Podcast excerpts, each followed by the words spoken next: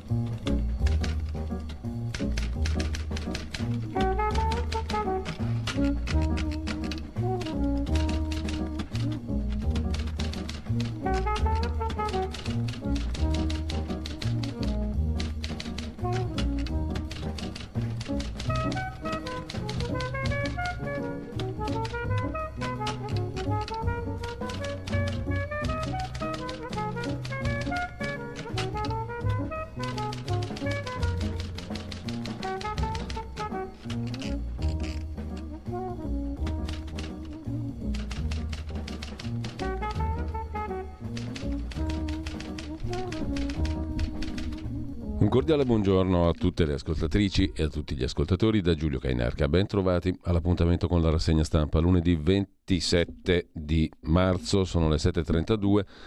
Radiolibertà.net, il sito, da lì potete anche vedere direttamente vedere anche le modalità con cui seguire la radio, sono molteplici, sono tante, c'è anche la possibilità di seguire in video sul sito di radiolibertà.net sulla app, sul canale 252 del Digitale Terrestre, il, la pagina Facebook di Radio Libertà per gli appuntamenti del giorno. Il palinsesto di giornata. Intanto, come al solito, prima dei quotidiani andiamo a vedere le agenzie di stampa. Fermata la nave di Bank Sea quella finanziata dal celebre disegnatore, graffitista, writer Banksy, giusto appunto, le ONG intralciano i soccorsi. La motivazione per cui la nave è stata fermata ha avuto un comportamento che complicava il delicato coordinamento dei soccorsi ad altre imbarcazioni, ha precisato la Guardia costiera, poi vediamo il lancio di agenzia nel suo complesso, comunque secondo le autorità italiane gli attivisti della nave di Banksy, titolata Louis Michel, anarchica, rivoluzionaria, insegnante, protagonista della Comune di Parigi nel 1871, e mm, con una conciatura molto curiosamente simile a quella di Ellis Line, se vedete le foto di Louis Michel, appunto su, mm, su Google, se la googlate potete vedere l'analogia curiosa. Comunque al di là di questo, la nave si chiama Louis Michel, è intitolata a lei, finanziata da Banksy.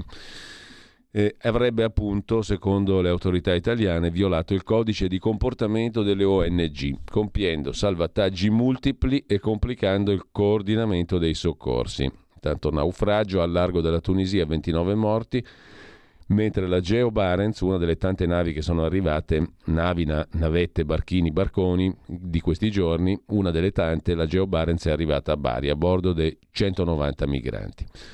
Secondo titolo, proteste in Israele. Herzog chiede di fermare la riforma, la riforma della giustizia, manifestazioni contro il licenziamento del ministro della difesa che aveva chiesto uno stop alle modifiche sulla giustizia. Anche il capo dello Stato interviene sostenendo che l'iniziativa del governo indebolisce il sistema giudiziario. Il popolo sta resistendo alla follia della maggioranza. Negli Stati Uniti, dagli Stati Uniti, si dicono profondamente preoccupati, urge un compromesso per le proteste in Israele, mentre il terzo titolo è sulla Corea del Nord che lancia un nuovo missile balistico verso il Mar del Giappone. Lo ha denunciato lo Stato Maggiore Interforze della Corea del Sud. Scontro frontale, sei morti in provincia di Trapani, in Sicilia, sulle strade italiane altre sei vittime in altrettanti incidenti, poi recupero del super bonus in dieci anni solo per le banche, per i crediti si va verso la soluzione F24. Nel Regno Unito stato d'emergenza per petrolio finito in mare, 200 barili nel porto di Poole da un impianto, bloccata la falla. Putin contro l'Occidente, avete superato la linea rossa, dice il presidente russo, alleanze della Nato come l'asse della Germania nazista, dice ancora. Vladimir Putin, l'Ucraina chiede una riunione d'urgenza alle Nazioni Unite, Mosca ha preso la Bielorussia come ostaggio nucleare, dice l'Ucraina. L'Alleanza Atlantica a sua volta parla di retorica nucleare russa pericolosa e irresponsabile. Una minaccia alla sicurezza europea, scrive Josep Borrell, il ministro degli esteri in sostanza della Commissione von der Leyen. Svezia, Norvegia, Finlandia, Danimarca hanno siglato un accordo di difesa aerea congiunta per contrastare la crescente minaccia russa. Parla la ministra della famiglia in Italia, Eugenia Roccella, la maternità surrogata ha connotazioni razziste, un ovocita di una donna nera costa molto meno di quello di una donna bianca, dice.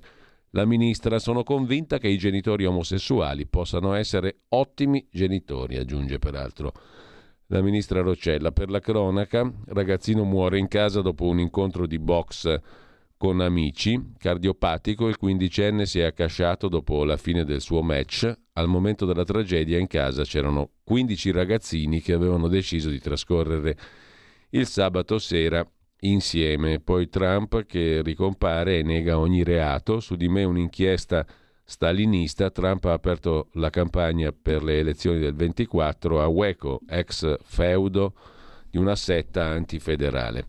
Fallito un attacco hacker ai siti di ministeri e polizia postale in Italia, colpito invece il portale dell'ATAC, l'azienda romana della mobilità, sito rallentato ma linee regolari. Così l'agenzia ANSA che poi mette in primo piano Ellie Schlein che ripropone Braga e Boccia, capigruppo del PD alla Camera e al Senato, l'area di Bonaccini non va allo scontro. La Confindustria prevede nel 2023 una crescita piatta, la stima del PIL allo 0,4% e con ciò abbiamo concluso lo sguardo d'insieme all'agenzia ANSA. Dall'agenzia ANSA però c'è la notizia di apertura dedicata ai sigilli, al sequestro, al fermo della nave del signor Banksy, che resterà ferma al porto di Lampedusa dopo l'ultima traversata e 178 aspiranti profughi recuperati.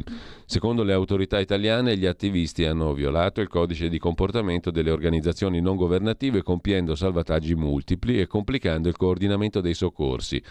Dopodiché, quasi un migliaio di migranti anche ieri sono giunti sulle coste italiane, scrive l'agenzia ANSA arrivando a segnare la cifra record di oltre 4.000 arrivi in tre giorni, quasi tutti dalla Tunisia. Aumenta anche la conta dei morti. La Guardia Costiera ha recuperato 29 corpi da due barconi affondati vicino alla costa dopo gli altri naufragi nei giorni precedenti. In Italia scoppia la polemica che vede sotto i riflettori l'ex imbarcazione della marina francese personalizzata con i graffiti del writer britannico Banksy, suo finanziatore e attrezzata per operazioni di salvataggio. L'equipaggio della nave potrebbe finire nel mirino della magistratura di Agrigento insieme ad altre organizzazioni non governative, dopo le esternazioni della Guardia Costiera italiana, secondo cui le continue chiamate dei mezzi aerei ONG hanno sovraccaricato i sistemi di comunicazione del Centro Nazionale di Coordinamento Soccorsi, sovrapponendosi e duplicando le segnalazioni dei già presenti assetti aerei dello Stato. La stessa nave di Banksy, la Louis Michel, ispirata ai valori del femminismo e dell'antirazzismo, con a capo l'attivista tedesca Pia Klemp, dopo aver effettuato il primo intervento di soccorso in acque libiche, aveva ignorato la disposizione di raggiungere il porto di Trapani aveva puntato invece verso altri tre barconi sui quali si stavano già dirigendo i mezzi della Guardia Costiera. Ci impediscono di lasciare il porto e prestare soccorsi in mare. Inaccettabile, dicono gli attivisti della ONG, che perciò aggiungono le ultime morti in mare non sono un incidente, sono volute. Ma per l'autorità marittima la nave ha avuto un comportamento che complicava il delicato lavoro di coordinamento dei soccorsi e la non osservanza delle disposizioni ha rallentato il raggiungimento di un porto di sbarco per i migranti salvati nel primo intervento, inizialmente individuato in quello di Trapani dal Ministero dell'Interno, inducendo così a ridisegnare la decisione per far convergere l'arrivo della ONG nel porto di Lampedusa, già peraltro sollecitato da numerosi arrivi di migranti in questi giorni. Non solo, il dito, racconta ancora l'agenzia ANSA, è stato puntato contro la Ocean Viking, che aveva segnalato spari della Guardia Costiera Libica nella loro area di salvataggio, SAR, senza riportarle al paese di bandiera come previsto dalle norme, bensì al centro di coordinamento italiano, finendo anche con questo col sovraccaricare il centro nei momenti eh, particolarmente intensi dei soccorsi. Pronta la risposta dell'ONG SOS Mediterranee che gestisce la nave Ocean Viking. È molto curioso dire che si sovraccaricano le linee telefoniche del Centro Nazionale Coordinamento Soccorsi, quando invece nel 2015 le chiamate venivano apertamente lodate. Sembra assurdo dire che siamo noi a intralciare i soccorsi quando salviamo vite umane. Altra giornata agitata intanto ieri nel Mediterraneo, nelle ultime 48 ore per la precisione sono state soccorse dalla Guardia Costiera Italiana oltre 3.300 persone a bordo di 58 imbarcazioni. Svariati sbarchi a Lampedusa, più di 50 Così come a Rocella Ionica e a Bari. Dalla Geo Barents sono scesi a Bari in 190 contro la nave di Medici Senza Frontiere rascattata il mese scorso in Italia, la prima sanzione dopo l'introduzione del decreto ONG per non aver fornito tutte le informazioni richieste. A un mese dal naufragio il mare ha restituito intanto un altro cadavere, la 91esima vittima della eh, tragedia della del naufragio di Cutro, così racconta l'agenzia ANSA. Intanto anche Agi fa il punto, gli sbarchi non si fermano, arrivi sulle coste del sud, a Bari Geo Barents 190 persone, a Rocella Ionica 300 migranti e nel giro di 48 ore 4.000 persone arrivate. Sulla questione dei migranti l'agenzia Agi fa un punto sulle parole di Giorgia Meloni migranti e Unione Europea. Sulla materia migratoria c'è stato un cambio di passo nello scorso Consiglio. La migrazione rimane una priorità degli obiettivi dell'Unione Europea, dice la Premier italiana. Sulla materia migratoria anche avete visto il richiamo in queste conclusioni che dimostrano non solo la conferma di un cambio di passo che abbiamo eh, impresso nello scorso Consiglio europeo, ma anche il fatto che oggi la migrazione rimane una priorità nei grandi obiettivi dell'Unione Europea, con il passaggio che viene richiamato all'implementazione degli obiettivi che abbiamo deciso nell'ultima riunione e una verifica di quell'implementazione nel prossimo Consiglio Europeo di giugno. Quindi c'è un lavoro che va in continuità che dimostra che non si trattava di uno spot o semplicemente diciamo, di un'iniziativa singola, Chiaramente stiamo lavorando sulla concretezza di quegli strumenti con risultati che a me sembrano oggettivamente molto buoni e che dimostrano una buona fede nella volontà di affrontare questa materia. Quindi direi che complessivamente possiamo essere soddisfatti del lavoro che abbiamo fatto.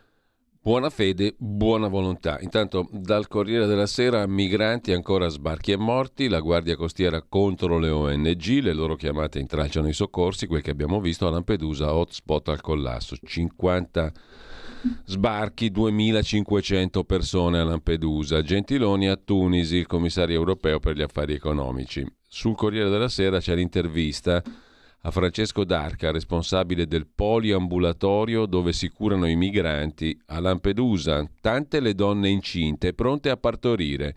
Il triage sugli scogli. Qui siamo soltanto sei medici, non abbiamo il tempo di visitare migranti. Scatta immediato l'allarme a Calapisana o all'Isola Conigli. È un continuo. Coordino Ustica dall'altra parte della costa e dovrei stare a Palermo la domenica. Per fortuna mia moglie mi capisce. Arrivano adesso più donne e bambini che uomini, è la novità di cui parla il dottor Francesco D'Arca, responsabile del poliambulatorio di Lampedusa. Un esodo biblico dicono i giovani medici che accolgono i migranti. Il loro direttore, appunto, Francesco D'Arca, racconta, sbarcati con la morte negli occhi, inzuppati dalla testa ai piedi, infreddoliti, in questo caso erano più le donne terrorizzate con dieci bambini che tremavano come le foglie. Tante donne incinte stanno arrivando, più donne e bambini che uomini, dice il dottor D'Arca. L'intervista al ministro Tajani, sempre dal Corriere di oggi, dobbiamo aiutare la Tunisia, ora anche la Francia è più attenta. Servono i fondi del Fondo Monetario Internazionale, della Banca Mondiale, poi faranno le riforme che chiedono gli Stati Uniti oppure l'emergenza finanziaria alimenterà gli sbarchi. Prima bisogna dare i soldi, poi le riforme che chiedono gli Stati Uniti. Prima però aiutare la Tunisia. L'Unione Europea è più forte di noi, ci sono diverse rotte da gestire e controllare. Il ruolo dell'Unione Europea è un interesse comune, quello di fermare l'immigrazione illegale. Progetti del PNRR. Sul PNRR abbiamo ereditato progetti che hanno bisogno di essere modificati e non è facile. In cinque mesi non hai la bacchetta magica. 21.000 migranti sbarcati sulle coste italiane secondo il Viminale alle ore 8 di ieri, un anno fa erano 6.500, nel 21 6.183. La prima questione è quella di supportare la Tunisia, aiutarla, anche la Francia adesso è più attenta, mentre due pagine eh, dedica anche, anzi una pagina dedica anche il giornale alla questione degli sbarchi continui. Fausto Biloslavo se ne occupa, le ONG intralciano le operazioni della Guardia Costiera, continuano a fare quel che vogliono in mezzo al mare, piangendo il morto se poi le loro navi vengono bloccate in porto. Dalla Tunisia continua ad arrivare il grosso del flusso dei migranti, con l'appoggio dei pescherecci locali che lanciano le richieste di soccorso e probabilmente servono da punto di appoggio per i barchini, scrive Fausto Biloslavo oggi sul giornale. La Tunisia, il punto di partenza del grosso del flusso dei migranti. I pescherecci locali lanciano richieste di soccorso, punto d'appoggio per i barchini. La capitaneria di porto di Lampedusa ha fermato ieri la nave Louis Michel, finanziata dal misterioso Banksy, l'artista di strada super amato dai radical chic. In una nota la Guardia Costiera denuncia che la piccola unità navale avrebbe dovuto recarsi a Trapani come stabilito dal Viminale in seguito al recupero in mare di una settantina di migranti. Dopo aver effettuato il primo intervento di soccorso in acque libiche, la nave contravveniva alla disposizione di raggiungere il porto di Trapani, dirigendo invece su altre tre unità di migranti, sulle quali peraltro stava già arrivando i mezzi della Guardia Costiera italiana. Insomma, la nave del Banksy andava a farsi gli affari suoi, recuperando altra gente invece di dirigersi verso Trapani. Altra gente che era già oggetto del soccorso della Guardia Costiera italiana. Chi è in prima linea sul mare fa notare che, se autorizzati, è possibile effettuare più salvataggi, ma in coordinamento col centro di soccorso di Roma.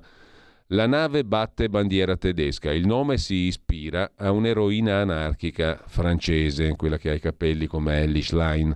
Sul sito dei talebani dell'accoglienza si specifica che l'operazione mira a combinare il salvataggio con i principi del femminismo, dell'antirazzismo, dell'antifascismo. La Louis Michel ha platealmente violato il decreto sull'immigrazione e sul soccorso in mare del nuovo governo.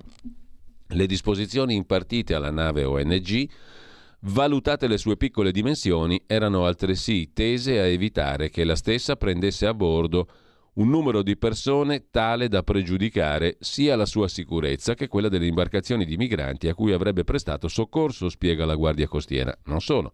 Le ONG del mare, che vogliono sostituirsi agli stati per aiutare i migranti illegali ad arrivare in Italia, stanno intralciando le operazioni. L'aereo Seabird ha bombardato il centro di soccorso di segnalazioni dei barchini in mare si rischiano duplicazioni di avvistamenti sovrapponendosi ad altri assetti governativi, creando confusione in operazioni delicate, spiega una fonte al giornale.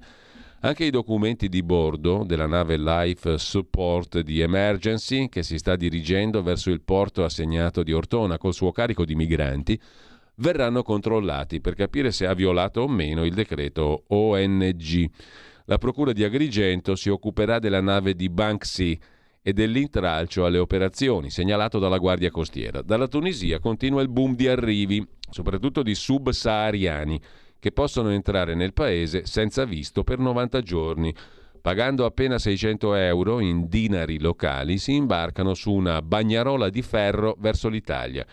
Più che navi madre, il sospetto fondato è che siano coinvolti nel traffico come punti d'appoggio i pescherecci tunisini. Scrive ancora Biloslavo citando la fonte, sia per supporto della navigazione, sosta in caso di difficoltà e recupero dei barchini e dei motori fuori bordo, eh, dice la fonte. E aggiunge, non è un caso che il 60-70% dei barchini vengono intercettati grazie ai Mayday di soccorso lanciati da pescherecci tunisini. Domani inizia la visita a Tunisi del commissario europeo Gentiloni a fine aprile arriverà il ministro dell'Interno Piantedosi col ministro francese dell'Interno Darmanin. Sul tappeto l'addestramento delle forze tunisine impegnate nel contrasto all'immigrazione illegale, consiglieri, mezzi e aiuti finanziari. C'è una tabella, una, un grafico sulla rotta della rotta dalla Tunisia, in particolare 49 i barchini soccorsi in mare o usati per approdare in 36 ore tra venerdì e sabato, da Sussa, da Madia, da Sfax, da Kerkenna verso Lampedusa e in particolare mh, mm, eh, dalla costa, Libi, dalla costa tuni, tunisina. Pochissime persone, un, un solo punto di imbarco, Zawiya, dalla costa libica. 1778 i migranti sbarcati così Solo venerdì 1831 gli ospiti all'hotspot di Lampedusa, 400 i posti a disposizione. Il, giornale, dopo l'articolo di Fausto Biloslavo, intervista con Anna Maria Greco Stefania Craxi, senatrice di Forza Italia, presidente della Commissione Esteri del Senato. La Tunisia sta rischiando il collasso, il Fondo Monetario conceda subito un prestito. I migliaia sono pronti a partire, la situazione è devastante. Per capire i problemi di quel paese bisogna evitare i pregiudizi e cambiare metro di giudizio, dice Stefania Craxi, che conosce bene le dinamiche della Tunisia, suo padre Bettino ha vissuto lì fino alla morte. Parliamo di un paese, dice Craxi al giornale, di un popolo che stanno nel mio cuore, hanno garantito la libertà a mio padre, ho passato lì le estati della mia infanzia e adolescenza. Oggi la Tunisia rischia il collasso migliaia di tunisini cercano di partire. La Tunisia ha sofferto molto economicamente, viveva di turismo dall'Europa, con la crisi è cessato. C'è stata la pandemia, come da noi, ma le condizioni di partenza erano molto più fragili. E poi infiltrazioni straniere, i fratelli musulmani, un certo populismo che non ha risparmiato neanche quella sponda del Mediterraneo. Se crolla la Tunisia, ha detto Giorgia Meloni, c'è il rischio che arrivino 900.000 rifugiati il tema non sono solo i tunisini che partono, ma anche tanti altri, dice Stefania Craxi al giornale. Sono tornata giorni fa da una missione in Libano. Due milioni e mezzo di profughi siriani pesano su una popolazione di 5 milioni. Rischiamo un fenomeno devastante. L'Europa deve intervenire subito. Il ministro Crosetto propone di scorporare le spese della difesa dai vincoli di bilancio direi anche le spese cooperazione e sviluppo. Il nostro paese è profondamente mediterraneo, può aiutare l'intera Europa a capire e sostenere lo sviluppo della Tunisia.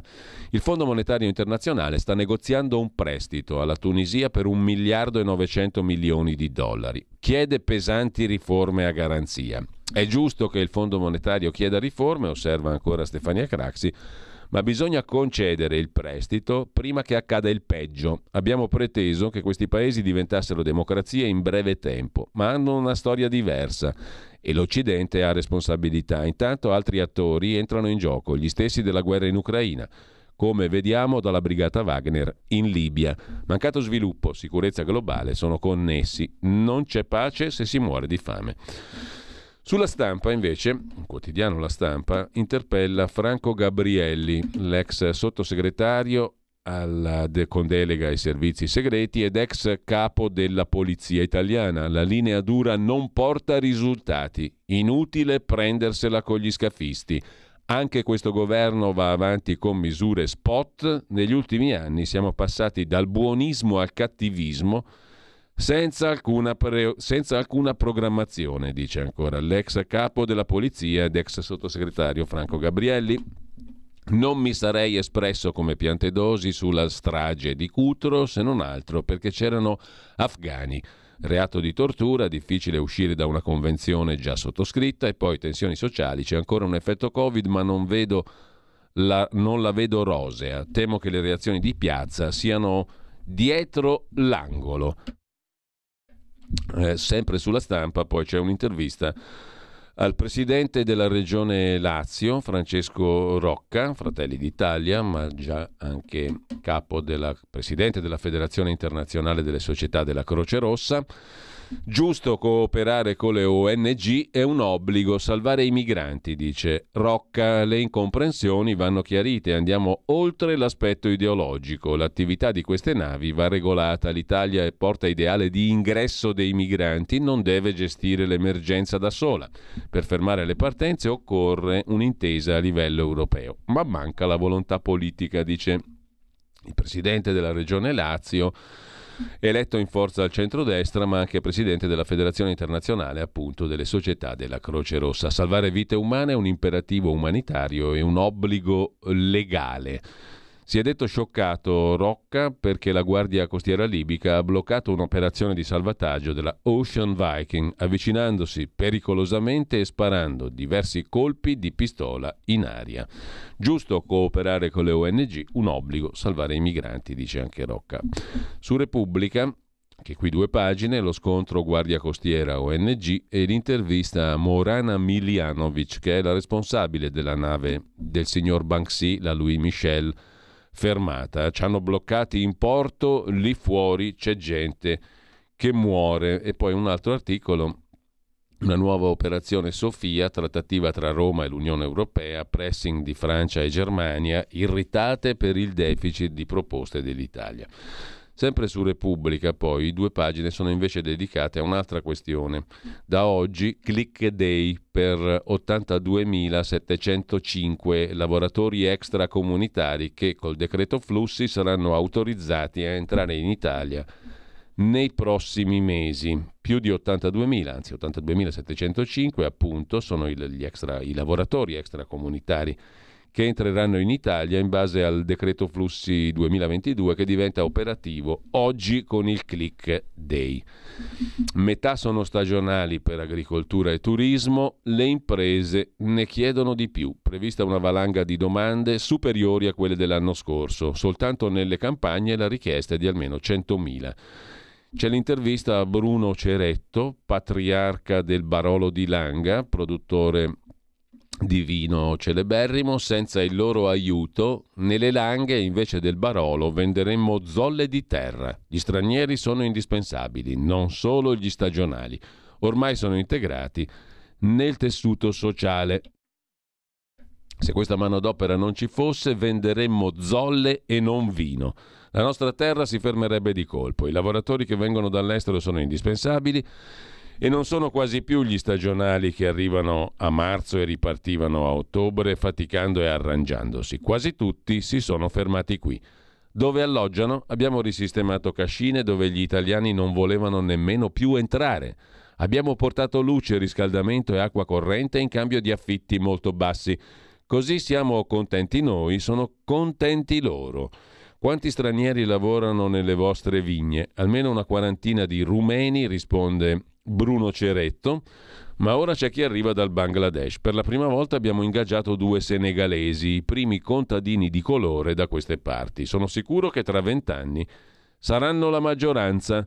Hanno portato le famiglie, mandano i figli a scuola. Spero che alcuni di questi ragazzi un giorno possano continuare a lavorare con noi. C'è chi da bracciante è diventato caposquadra.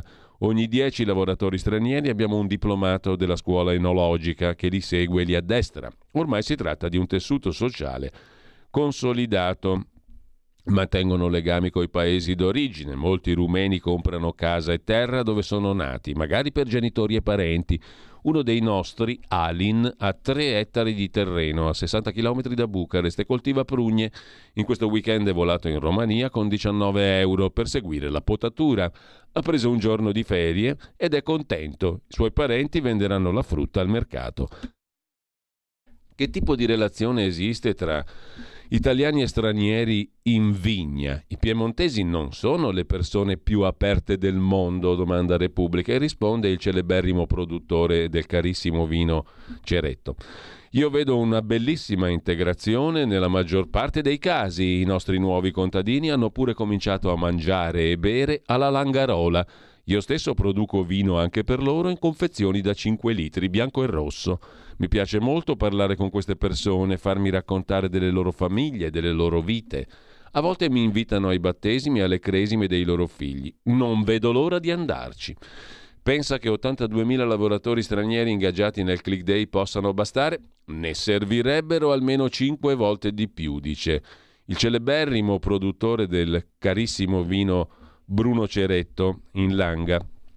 Ne servirebbero 5 volte, 5 per 8 quanto fa? 40, 410.000, insomma almeno 400, 450.000 ne servirebbero.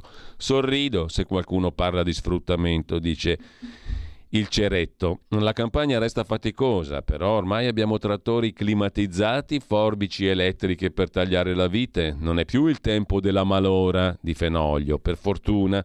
Il lavoro manuale resta una benedizione quando si allea con la tecnologia. Tradizione, competenze, amore, futuro. Oggi la terra si coltiva così, oggi il vino si fa così. Qualcuno tra questi contadini venuti da lontano riesce a cambiare vita? Un esempio per tutti. Il secondo cuoco del nostro ristorante, La Piola, nel centro di Alba, viene dal Bangladesh. Gran lavoratore, serio, scrupoloso, pieno di voglia di fare e di imparare. Sono in tanti come lui. Gli ho chiesto se non gli piacerebbe aprire un ristorante al suo paese, dove torna ogni due anni per far vedere i suoi figli ai nonni. Mi ha risposto con un sorriso, dice Bruno Ceretto, patriarca del Barolo di Langa, i cui vini sono carissimi. Andate a farvi un giro. Online lo scoprirete. Intanto c'è la storia su Repubblica per chiudere la doppia paginata di Kaula, 28 anni, laureata in Tunisia. Non ho scelto i barconi, ma nessuno mi chiama. Ho fatto un corso, ho studiato la lingua, ma con questo progetto del governo entrano soltanto in mille. Kaula ha 28 anni, una laurea in legge, ha capito presto che in Tunisia è poco più che carta straccia, avrei potuto salire anch'io su un barcone per l'Italia, dice la ventottenne tunisina, come stanno facendo migliaia di miei coetanei, ma ho deciso di tentare la strada dell'ingresso legale col decreto flussi previsto per i lavoratori stranieri. Kaula ha seguito un corso di formazione assistente familiare, la sua laurea non le servirà, pazienza, adesso però alla vigilia del Click Day spera che dall'altro lato del Mediterraneo qualcuno le offra un contratto di lavoro. Nessuno mi chiama. Con questo lasciamo il tema dell'immigrazione, ci torneremo dopo. Intanto vi segnalo su da Euronews l'Ucraina che si appella alle Nazioni Unite per fermare i piani di Putin in Bielorussia Gran Bretagna, Cina, Stati Uniti e Francia azioni efficaci per contrastare la minaccia del Cremlino di dispiegare armi nucleari tattiche in Bielorussia. I quattro membri permanenti del Consiglio di sicurezza dell'ONU dovrebbero convocare una riunione d'emergenza affrontando la questione direttamente con Vladimir Putin. Alexander Григорьевич Лукашенко давно ставит вопрос о том, чтобы разместить на территории Беларуси Dispiegare armi nucleari tattiche russe sul territorio nazionale della Bielorussia. Anche in questo caso non c'è nulla di strano a parlare fare Putin. Gli Stati Uniti lo fanno da decenni. Da tempo hanno armi nucleari tattiche sul territorio dei paesi europei e della Nato. La Nato, che parla di una retorica nucleare pericolosa e irresponsabile, ha fatto sapere che il piano sarà monitorato e che nessuna condotta da parte di Mosca al momento giustifica una reazione adeguata. Così su Euronews, mentre a proposito di Russia c'è da segnalare la presa di posizione di Henry Kissinger, ne parla l'agenzia Nova. Eh, lo trovate in home page su agenzianova.com. Una seconda guerra fredda Stati Uniti-Cina sarebbe ancora più pericolosa della prima. Una seconda guerra fredda, combattuta stavolta tra Stati Uniti e Cina, potrebbe essere più pericolosa di quella combattuta a suo tempo tra gli Stati Uniti e la Russia l'Unione Sovietica. Lo ha detto l'ex consigliere presidenziale per la sicurezza e segretario di Stato Henry Kissinger in un'intervista con lo storico britannico Niall Ferguson pubblicata dal quotidiano spagnolo El Mundo. Due paesi in grado di dominare il mondo, Stati Uniti e Cina, dice Kissinger, si affrontano come ultimi contendenti. Sono governati da sistemi interni incompatibili. Una guerra tra Washington e Pechino potrebbe rovesciare la civiltà, se non addirittura distruggerla. Come osservato da Kissinger, entrambe le superpotenze ora hanno risorse finanziarie comparabili, cosa mai accaduta durante la prima guerra fredda, e tecnologie di distruzione ancor più terrificanti, soprattutto con l'avvento dell'intelligenza artificiale. Kissinger ritiene che aspettare che la Cina si occidentalizzi non sia più una strategia plausibile. Non credo, ha detto ancora Henry Kissinger, che il dominio del mondo sia un concetto cinese, ma le due superpotenze hanno un minimo obbligo comune di impedire che si verifichi una collisione catastrofica. Putin è a capo di un paese in declino, ha perso il senso delle proporzioni con la guerra in Ucraina, Non c'è nessuna scusa per quel che ha fatto, ha detto Kissinger. Putin ha una visione della Russia come una sorta di entità mistica tenuta insieme attraverso 11 fusi orari da uno sforzo spirituale. In questa visione l'Ucraina ha un ruolo speciale. Gli svedesi, i francesi i tedeschi sono passati attraverso quel territorio quando hanno invaso la Russia. Sono stati in parte sconfitti perché quel viaggio li ha sfiniti. Questa è la visione di Putin. In merito a Zelensky, Kissinger ha evidenziato come questi abbia svolto una missione storica, proviene da un background che non è mai emerso nella leadership ucraina in nessun periodo della storia in riferimento al fatto che Zelensky, come Kissinger è ebreo, è stato un presidente accidentale a causa della sua frustrazione per la politica del paese, poi si è trovato di fronte al tentativo della Russia di riportare l'Ucraina in una posizione di totale sottomissione e ha radunato il paese e l'opinione mondiale dietro di sé in modo storico. Questa è la sua grande conquista. Quanto all'Alleanza Atlantica, deve porsi la domanda di come mettere fine alla guerra in Ucraina. Alla fine bisognerà trovare un posto per l'Ucraina e un posto per la Russia, se non vogliamo che la Russia diventi un avamposto della Cina in Europa, ha detto Kissinger. La Nato è stata l'alleanza giusta per trattare con una Russia aggressiva quando questa ha costituito la principale minaccia alla pace mondiale. L'Alleanza Atlantica è diventata un'istituzione che riflette la collaborazione tra Europa e Stati Uniti in modo quasi unico. È importante conservarla. È anche importante riconoscere che le grandi questioni si svolgeranno nelle relazioni del Medio Oriente e dell'Asia con l'Europa e l'America. La Nato in questo senso è un'istituzione i cui membri non hanno necessariamente punti di vista compatibili L'unione mostrata sull'Ucraina ha ricordato loro le vecchie minacce. Hanno fatto molto bene, sostengo quello che hanno fatto. La domanda ora sarà come porre fine alla guerra. E a proposito di Stati Uniti, Trump inizia la campagna presidenziale, attacca a testa bassa gli avversari. Anche in questo caso un articolo da Euronews, un servizio da Euronews. Se ce la facciamo a mandarlo in onda, vediamo un po'.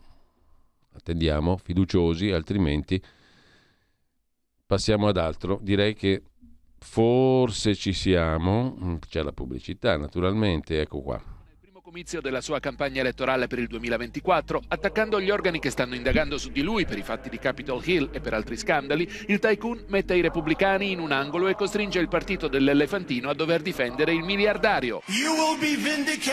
Sarete vendicati, i delinquenti e i criminali che corrompono il nostro sistema giudiziario saranno sconfitti, dice Trump. Screditati, totalmente disonorati. Gli statunitensi parte dunque nel peggiore dei modi, come in molti avevano paventato. Donald Trump, siamo gli unici in grado di fermarli. Così al grande happening elettorale se ne occupa anche scenari economici.it. L'ex presidente Trump è tornato a fare un comizio elettorale a Waco in Texas dicendo che il 2024 è la battaglia finale. Il numero di partecipanti, decine di migliaia, è stato notevole, con lunghe code per raggiungere il luogo dell'incontro. Questa sarà la grande battaglia, ha detto Trump. Se mi rimetterete alla Casa Bianca il loro regno sarà finito e l'America sarà di nuovo una nazione libera. I nostri nemici cercano disperatamente di fermarci, sanno che siamo gli unici che possono fermarli, lo sanno, non c'è mai stato un movimento come questo nella nostra storia, probabilmente nella storia di quasi tutti i paesi. Make America Great Again. Trump ha rivolto un duro rimprovero alle forze che gli si oppongono, gli stupidi guerrafondai, ha detto, i fanatici delle frontiere aperte, i democratici della sinistra radicale e i repubblicani anti-Trump. Quando queste elezioni saranno finite, io sarò il presidente degli Stati Uniti, voi sarete vendicati e orgogliosi. I criminali che stanno corrompendo il nostro sistema giudiziario saranno sconfitti, screditati, disonorati. Questo è ciò che sta accadendo. In un momento nuovo per i comizi di Trump, Trump e i suoi si sono messi le mani sul cuore per la canzone di beneficenza Justice for All, registrata da Trump e da un coro di 20 imputati del 6 gennaio. Si tratta di Star Spangled Banner intramezzato da interventi di Trump che è attualmente in testa ai download su iTunes. Questa canzone, ha detto Trump, vi dice molto perché è al primo posto in ogni singola categoria. Al secondo c'era Taylor Swift, al terzo Miley Cyrus. Quindi abbiamo il nostro momento e questo vi dice che il nostro popolo ama queste persone. Un coro di 20 imputati per gli assalti a Capitol Hill del 6 gennaio, ricorderete. Per sette anni voi e io abbiamo affrontato le forze corrotte, marce, sinistre, che cercano di distruggere l'America e loro hanno cercato di distruggerla, non ci riusciranno, ma si avvicinano sempre di più con elezioni truccate. Siamo stati noi a combattere, a opporci ai globalisti, ai marxisti, ai comunisti. Ecco cosa sono, così scenari economici riassume il discorso di Trump. Anche sul giornale, a pagina 12, c'è un articolo da Washington di Marco Liconti, Trump aizza i suoi fan, vi vendicherò. Comizio show a Waco. Distruggeremo il deep state, il voto sarà la battaglia finale. Non ce l'hanno con me, ce l'hanno con voi, dice Donald Trump. Al di là delle analisi delle centinaia di esperti, Basta questo passaggio, scrive il giornale, a spiegare l'identificazione quasi tribale tra Trump e il suo popolo. Le migliaia di repubblicani accorsi da ogni angolo del Texas, MAGA, Make America, Make America Great Again, lo slogan, eh, e dagli stati vicini. Queste migliaia di persone affollavano le tribune allestite all'aeroporto regionale di Waco per ascoltare il tycoon nel suo primo comizio ufficiale della campagna del 24.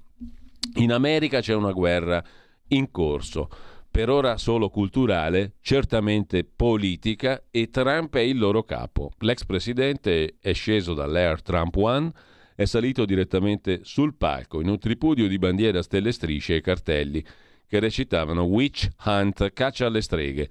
Se il messaggio della campagna di mid-term dello scorso anno era tutto incentrato sull'elezione rubata del 2020, per il 2024, scrive il giornale, Trump punta sulle disavventure giudiziarie sull'uso della giustizia come arma politica da parte dei democratici e di quel deep state inquinato dai democratici che secondo Trump continua a controllare il governo federale a prescindere dal voto degli americani.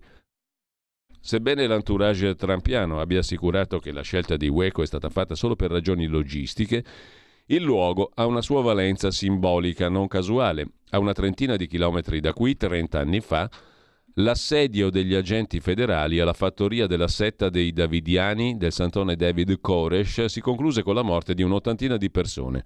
Un simbolo, per alcuni, della volontà di prevaricazione dell'odiato governo di Washington, quella palude che Trump voleva drenare, come aveva promesso nel 2016, nella quale invece rischia di affogare. Prima di lanciarsi nell'invettiva, Trump ha ascoltato con la mano sul cuore Justice for All, la canzone realizzata dai J6 Prison Choir, il coro di alcuni dei suoi fedelissimi incarcerati dopo l'insurrezione del 6 gennaio del 21, dopodiché il tycoon è partito all'attacco. I bersagli, il Dipartimento di Ingiustizia, come lo ha definito, il procuratore di Manhattan, Alvin Bragg, titolare dell'inchiesta sui soldi sotto banco pagati alla pornoattrice Stormy Daniels, che la prossima settimana potrebbe incriminarlo. Mi persegue per niente, ha detto Trump. Non c'è reato, non c'è reato minore, non c'è mai stata una relazione con quella donna. Non mi è mai piaciuta. Ha la faccia da cavallo, ha detto di Stormy Daniels per rassicurare i suoi fan. Le inchieste farlocche sono roba da Russia stalinista, da Repubblica delle banane, ha detto Trump. L'idea che le tante inchieste possano impedirgli di battere l'ingrato e ipocrita Ron DeSantis per la nomination e fermare la sua corsa alla Casa Bianca è un'opzione che Trump non prende in considerazione. Sarete vendicati e fieri. I teppisti e i criminali che hanno corrotto il nostro sistema giudiziario saranno sconfitti e screditati. Eppure, conclude il giornale, si è notato comunque un lieve abbassamento dei toni negli attacchi al procuratore Bragg, intensificatisi dopo il mancato arresto di martedì scorso che lo stesso Trump aveva preannunciato sul suo social il social media da lui creato, Truth. Dopo averlo definito un animale e aver invocato morte e distruzione, Trump aveva pubblicato anche una sua immagine con in mano una mazza da baseball affiancata alla testa del procuratore.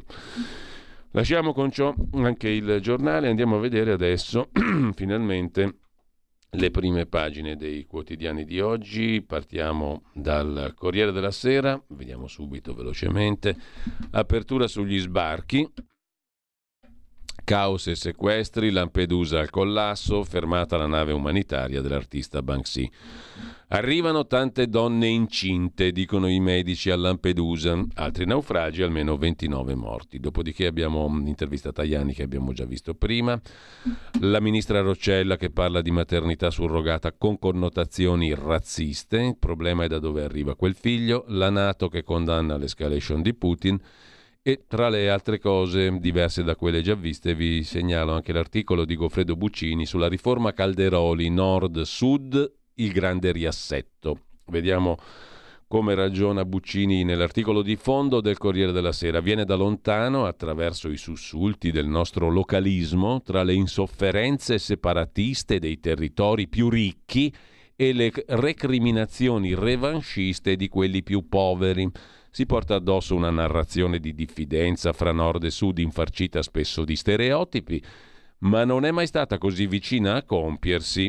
L'autonomia differenziata, cioè il trasferimento da Stato a regioni di funzioni numerose e rilevanti, in attuazione dell'articolo 116 della nostra Costituzione come da riforma del 2001, scrive Goffredo Buccini in prima pagina, pagina 26, il seguito dell'articolo su l'autonomia. Diciamolo subito, è una storia di straordinari paradossi, il primo dei quali sta nello scarsissimo dibattito pubblico che accompagna un mutamento decisivo per il futuro degli italiani. La materia certo è ostica, ma è di sicuro più impattante sulla generalità dei cittadini di quanto non siano talune battaglie di bandiera che hanno dominato il confronto politico. Del resto, all'origine della catena dei paradossi si trova proprio la parte che guida adesso il fronte avverso al disegno di legge intessuto dal leghista Calderoli, approvato dal Consiglio dei Ministri e ora in Parlamento dopo il vaglio del Quirinale.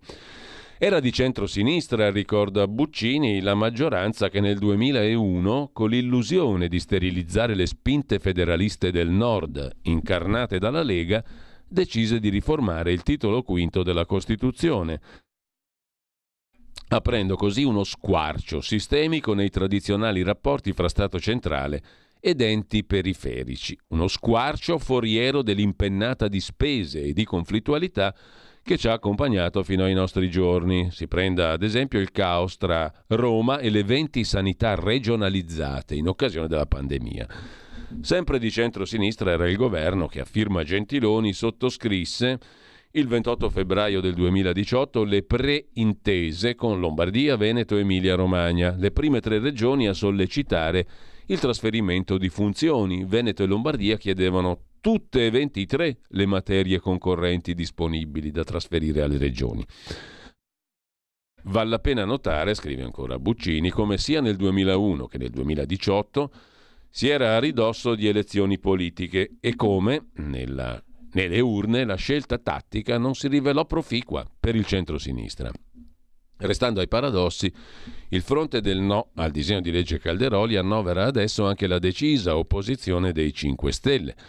Giuseppe Conte ha accusato la Premier Meloni di avere svenduto a Salvini l'unità d'Italia. Dunque sarà opportuno rammentare come, sempre nel 2018, il famoso contratto stipulato tra leghisti e 5 Stelle per dar vita al loro breve governo giallo-verde avesse in coda un punto prioritario, il numero 20, la realizzazione del regionalismo a geometria variabile. In capo a un anno i 5 Stelle compresero ciò che avevano davvero firmato e iniziarono a menare il camperlaia, avendo una constituency, cioè un elettorato molto meridionale. Assai più che i Moito al papete, appare questo un motivo plausibile di crisi per quel governo caduto nell'estate del 19. Intendiamoci, prosegue Buccini sul Corriere della Sera. Il grande riassetto dei poteri immaginato dagli strateghi leghisti sottende aspettative e ragioni non banali, in apparenza neanche tutte nordiste. Uno storico di area Dem, come Emanuele Felice, nel suo libro sul perché il Sud è rimasto indietro, indica come causa principale del divario le classi dirigenti meridionali eredi del vecchio notabilato, disposto a cambiare tutto per cambiare nulla. L'attesa che il Sud si svegli, per dirla con la Lega, è quindi più che legittima. Il paradosso, prosegue Goffredo Buccini sul Corriere della Sera, è che quella classe dirigente, parassitaria, gattopardesca, è stata resuscitata proprio dal regionalismo. Il divario nord-sud si restrinse nell'Italia repubblicana fino all'attivazione delle regioni. Dopodiché ricominciò ad allargarsi. Perciò non si può escludere che col disegno di legge appena varato e dal quale è già scaturito un effetto emulazione in altre regioni, stiamo correndo esattamente verso la causa dei nostri mali. Insomma, il divario nord-sud si era ristretto nell'Italia repubblicana finché arrivarono le regioni. Quando sono state create le regioni si è aumentato a dismisura di nuovo il divario fra nord e sud. Pensa un po', ma di paradosso in paradosso, quindi prima del 1970 l'Italia si stava unificando, dopo il 70 si è ridivisa un'altra volta fra nord e sud. Di paradosso in paradosso, prosegue Buccini, Arrivando ad oggi, la riforma Calderoli potrebbe far esplodere la competizione nel centrodestra oltre le previsioni. Si tratta di una riforma a due tempi. Delle 23 materie in ballo, quelle che attengono a diritti civili e sociali da assicurare da Bolzano a Ragusa, sanità, istruzione trasporto pubblico, sono legate ai LEP, che in sanità sono i LEA, cioè i livelli essenziali delle prestazioni o di assistenza difficili da stabilire. Insomma, qua si può andare per le lunghe fra esperti e commissioni, fino a eventuali DPCM della Presidenza del Consiglio che dovrebbe determinare i LEP in capo a un anno in mancanza d'accordo.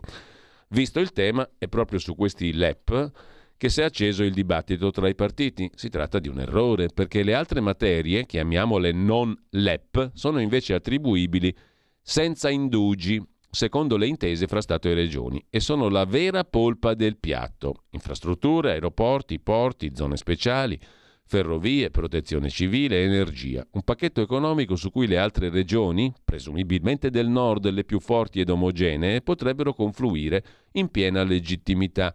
Il comma 8 dell'articolo 117 della Costituzione, riformata nel 2001, prevede infatti che le regioni possano trovare intese tra loro anche per costituire organi comuni.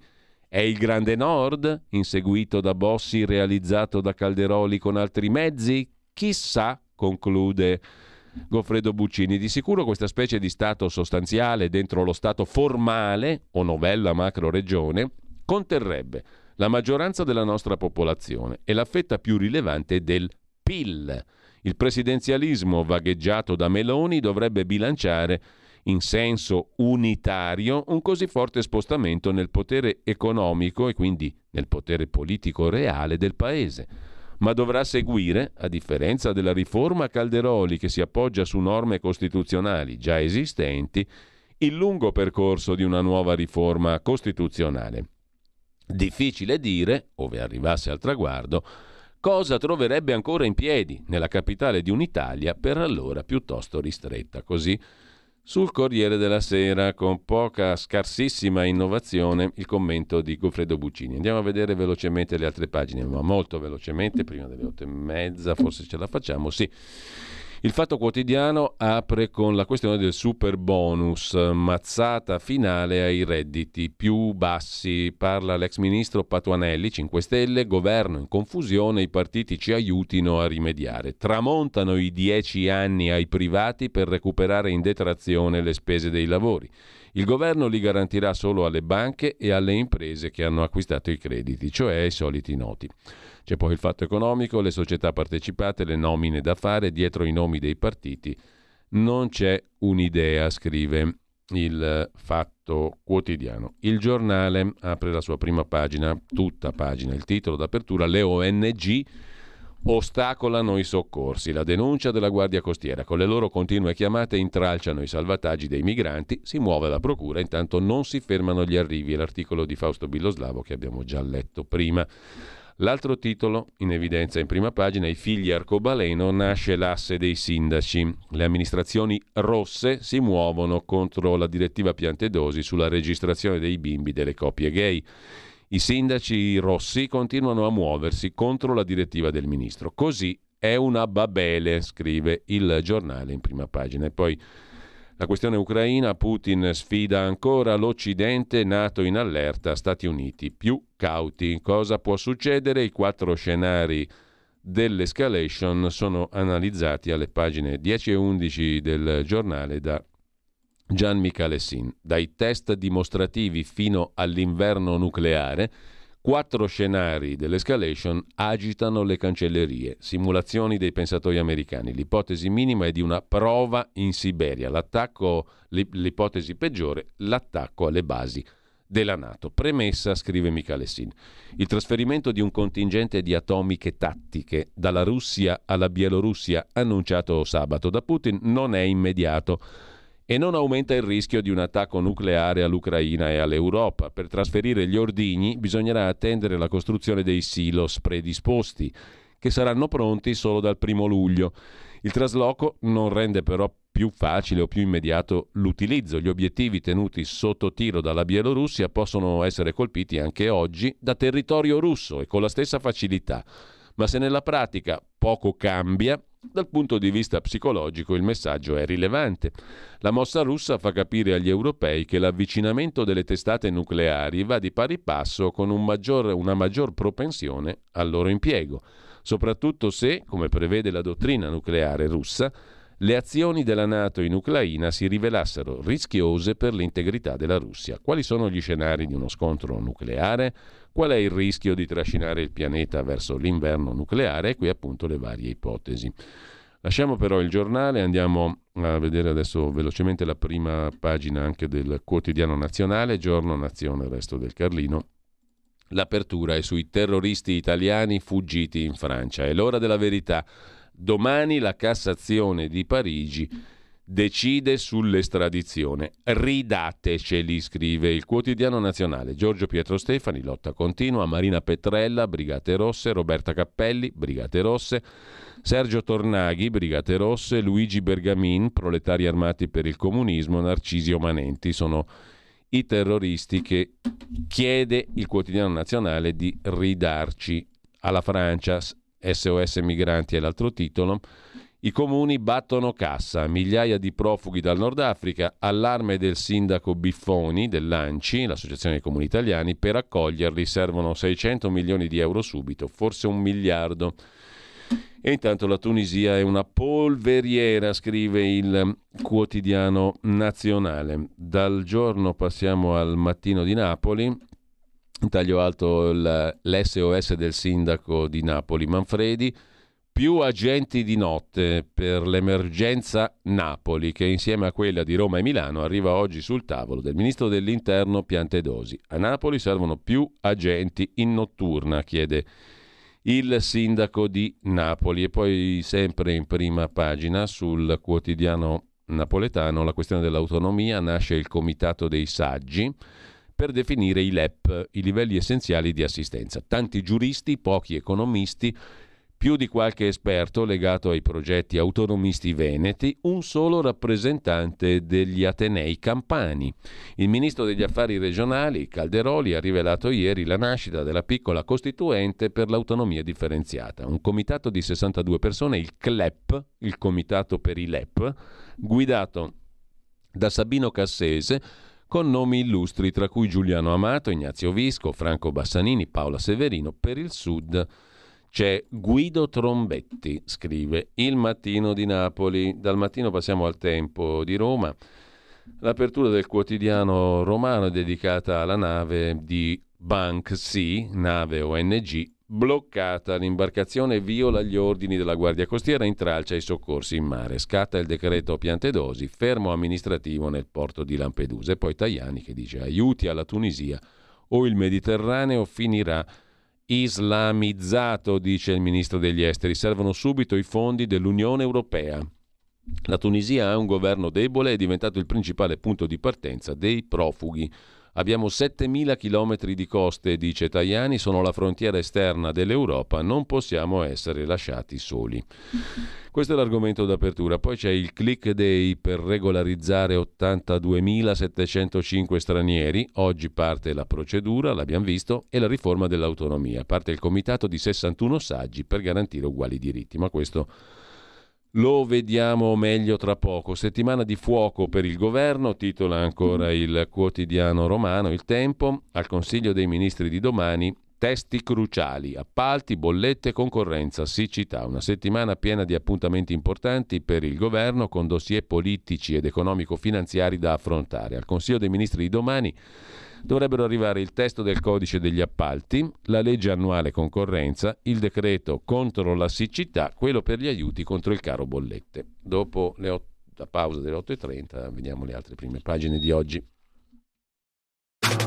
Stai ascoltando Radio Libertà. la tua voce libera, senza filtri né censura. La tua radio. Quotidiano di Sicilia, il quotidiano d'Italia, l'informazione che ribalta i luoghi comuni, una vera visione dei fatti, l'Italia vista da sud. Ogni siciliano che vive in Italia e nel mondo è una risorsa, è protagonista della crescita della nostra nazione. Dai forza alla crescita della nostra isola, abbonandoti al QDS digitale più archivio a soli 99 euro annui. Quotidiano di Sicilia, il quotidiano d'Italia, una scelta di valore.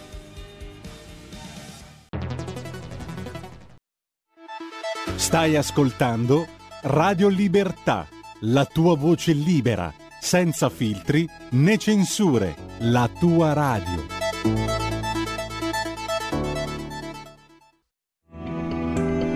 Il meteo.it presenta le previsioni del giorno. Un vortice ciclonico dalle caratteristiche prettamente invernali raggiunge le nostre regioni centro-meridionali e provocherà nelle prossime ore maltempo e crollo termico. In mattinata forte instabilità al centro-sud, con precipitazioni frequenti, spesso a carattere temporalesco, sole prevalente invece al nord. Nel pomeriggio ulteriore peggioramento dall'Emilia Romagna a gran parte delle regioni del centro-sud, con piogge e temporali anche di forte intensità, neve fino a quote collinari.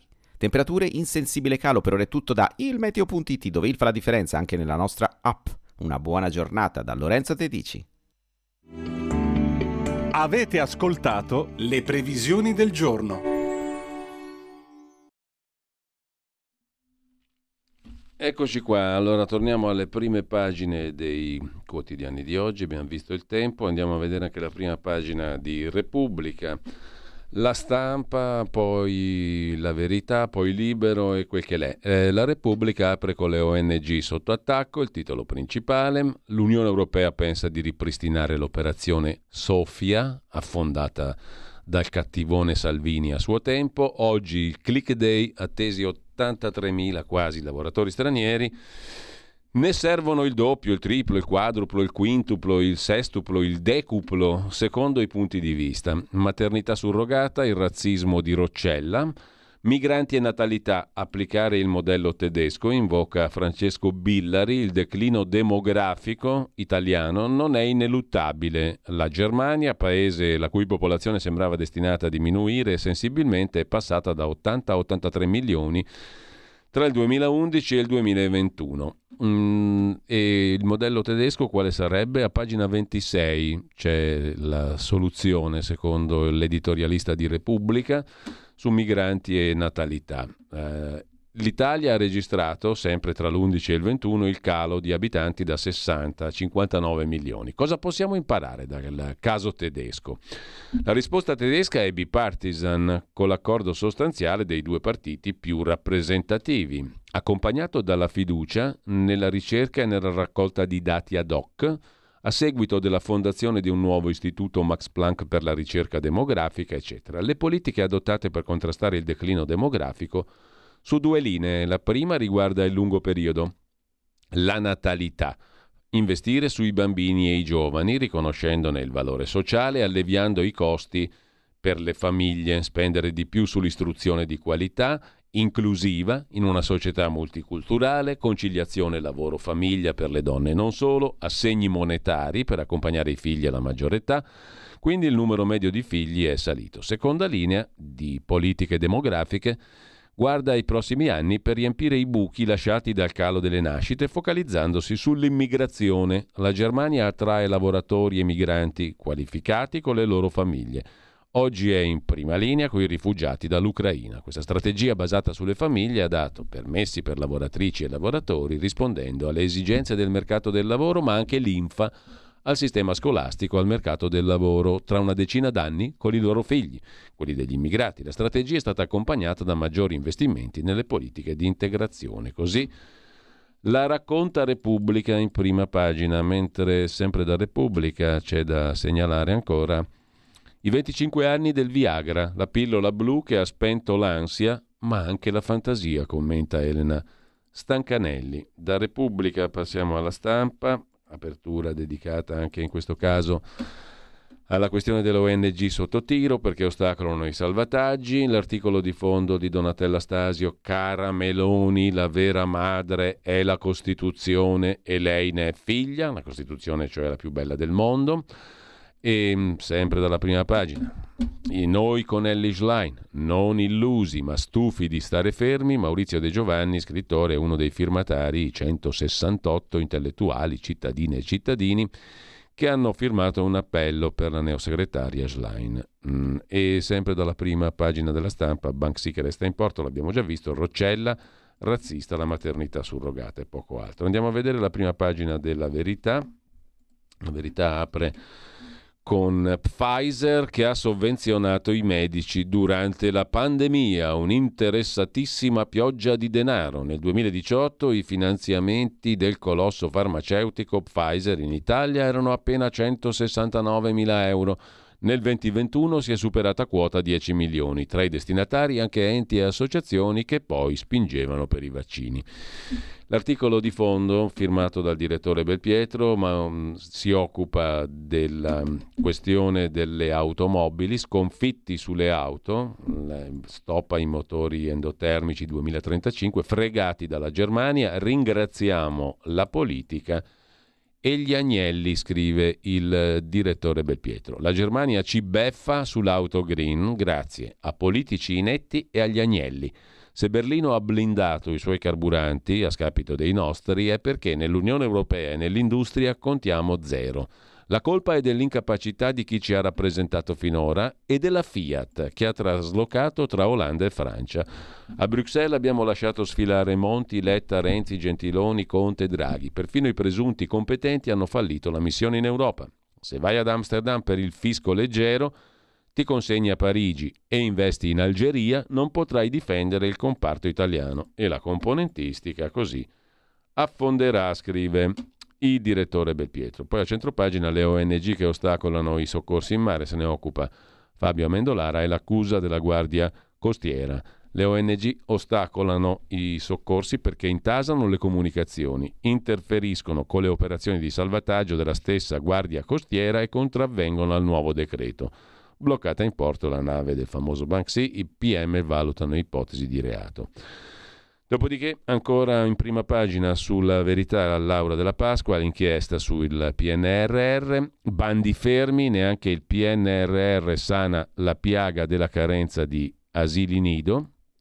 E a chiudere Francesco Borgonovo, la guerra non, la fer- non ferma l'utero in affitto in Ucraina. Il governo irlandese svela che la fabbrica di bimbi per l'Occidente in Ucraina è attiva anche sotto le bombe, racconta la verità. Le interviste del lunedì, l'intervista al professor ministro dell'istruzione del merito Giuseppe Valditara, chi prende a pugni un professore avrà contro lo Stato, violenza e bullismo sono preoccupanti, paghiamo gli eccessi ideologici del 68. Abbiamo a disposizione ben 5,1 miliardi per la riqualificazione dei nostri istituti scolastici.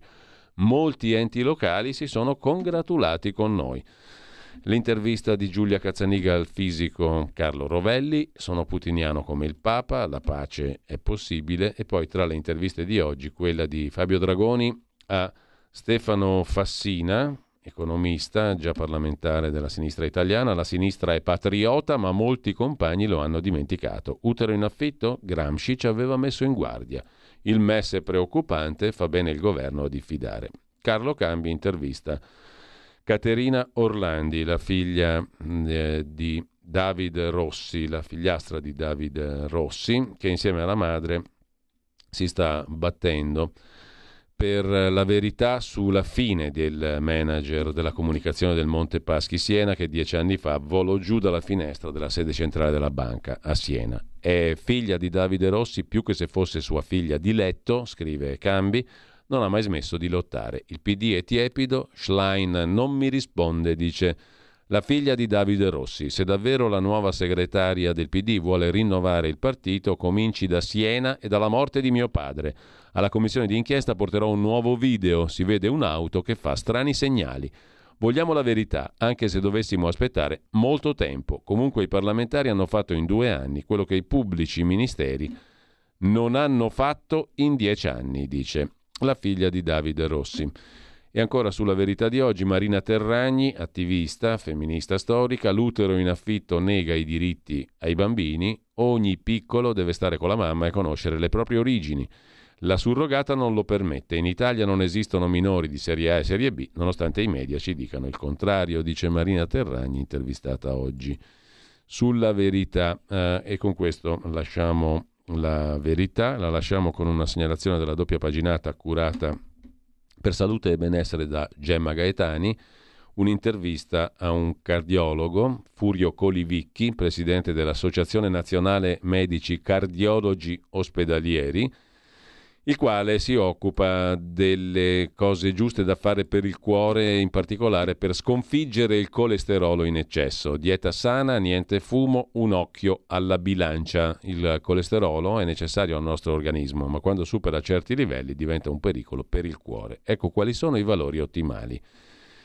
C'è un modo spiegato dal professor Colivicchi per calcolarlo, il colesterolo buono, sano, sbagliato, eccetera. Verdure e pesce alleati naturali. Con ciò lasciamo la prima pagina della verità, anzi il primo piano della verità, andiamo a vedere anche Libero. Libero si occupa in apertura di quanto costa l'ondata migranti, un miliardo. Le stime dei comuni italiani lanci su quanto l'Italia spenderà in più per sostenere il picco di sbarchi e la Guardia Costiera accusa le ONG. Chiamate continue ostacolano i soccorsi in mare. Il Viminale si prepara ad affrontare l'emergenza. In estate i commenti di Antonio Socci, Parigi e Berlino travolte dalla crisi, l'Italia le sorpassa, Vittorio Feltri, francesi imparate a lavorare non è una maledizione, scrive Vittorio Feltri in prima pagina commentando alcuni dati sul fatto che oltre Alpe lavorano meno di noi, sono più pigri di noi i francesi. Il ritorno di Brunetta guiderà il CNEL, il Consiglio nazionale dell'economia e del lavoro, gli intramontabili, scrive Giancarlo Mazzucca, e poi Sempre dalla prima pagina di Libero, la BCE adesso si sveglia, arriva una frenata sui tassi dopo la crisi bancaria. Francesco Specchia su uh, Italo Bocchino, viva il giornalismo fatto dai militanti, e poi il ministro Ciriani che annuncia riforme avanti anche senza il PD. E, um, Lasciamo con ciò la prima pagina di Libero, andiamo a vedere adesso velocissimamente anche la prima pagina del giornale pubblicato dall'editore svizzero, il domani, Schlein alla prova del sistema De Luca, il RAS della Campania, carte giudiziarie inedite mostrano il potere che il presidente De Luca esercita ancora nel suo feudo di Salerno. Se la segretaria vuole ridimensionare i cacicchi del PD, come ha detto lei, può iniziare da qui col ridimensionare De Luca. La flat tax del governo Meloni ci allontana dall'Europa, scrive ancora il quotidiano dell'editore svizzero. Il domani la Polonia si interroga e si divide sulle accuse a San Giovanni Paolo II e l'intelligenza artificiale che può imparare anche a essere razzista, questi gli argomenti. In prima pagina sul Sole 24 ore, il quotidiano di Confindustria del lunedì, il bonus casa otto modifiche alle cessioni. Dopo gli emendamenti votati giovedì scorso, il decreto arriva al rush finale. Prendono forma i correttivi al decreto legge che ha bloccato la cessione dei bonus casa e del super bonus dal 17 febbraio. Restano diversi problemi da risolvere. Oggi la Commissione Finanze della Camera darà il voto decisivo. Si riparte da otto punti fermi. Le modifiche tendono una mano ai contribuenti rimasti spiazzati sia a chi aveva avviato piccoli interventi in edilizia libera, sia a chi il 16 febbraio non aveva ancora registrato il preliminare d'acquisto di una casa ristrutturata o ricostruita col, sima, col sisma bonus acquisti. Restano invece da sciogliere i nodi dei decreti incagliati e delle proroghe, quella per ultimare i lavori sulle villette e quella per comunicare le opzioni di cessione o sconto del bonus 22. Altro argomento, la riforma fiscale.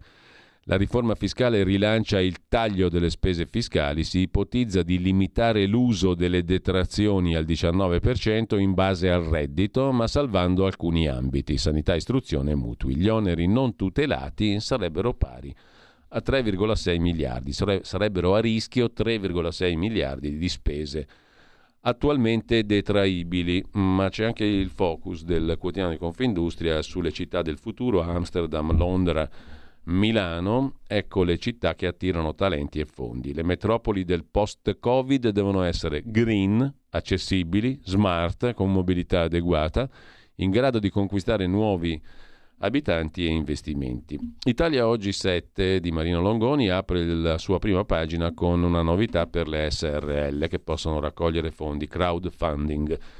Ok alla possibilità di offrire al pubblico le quote di partecipazione nelle società a responsabilità limitata per reperire risorse con specifiche piattaforme online, cioè la raccolta fondi tramite crowdfunding allargato anche alle normali SRL.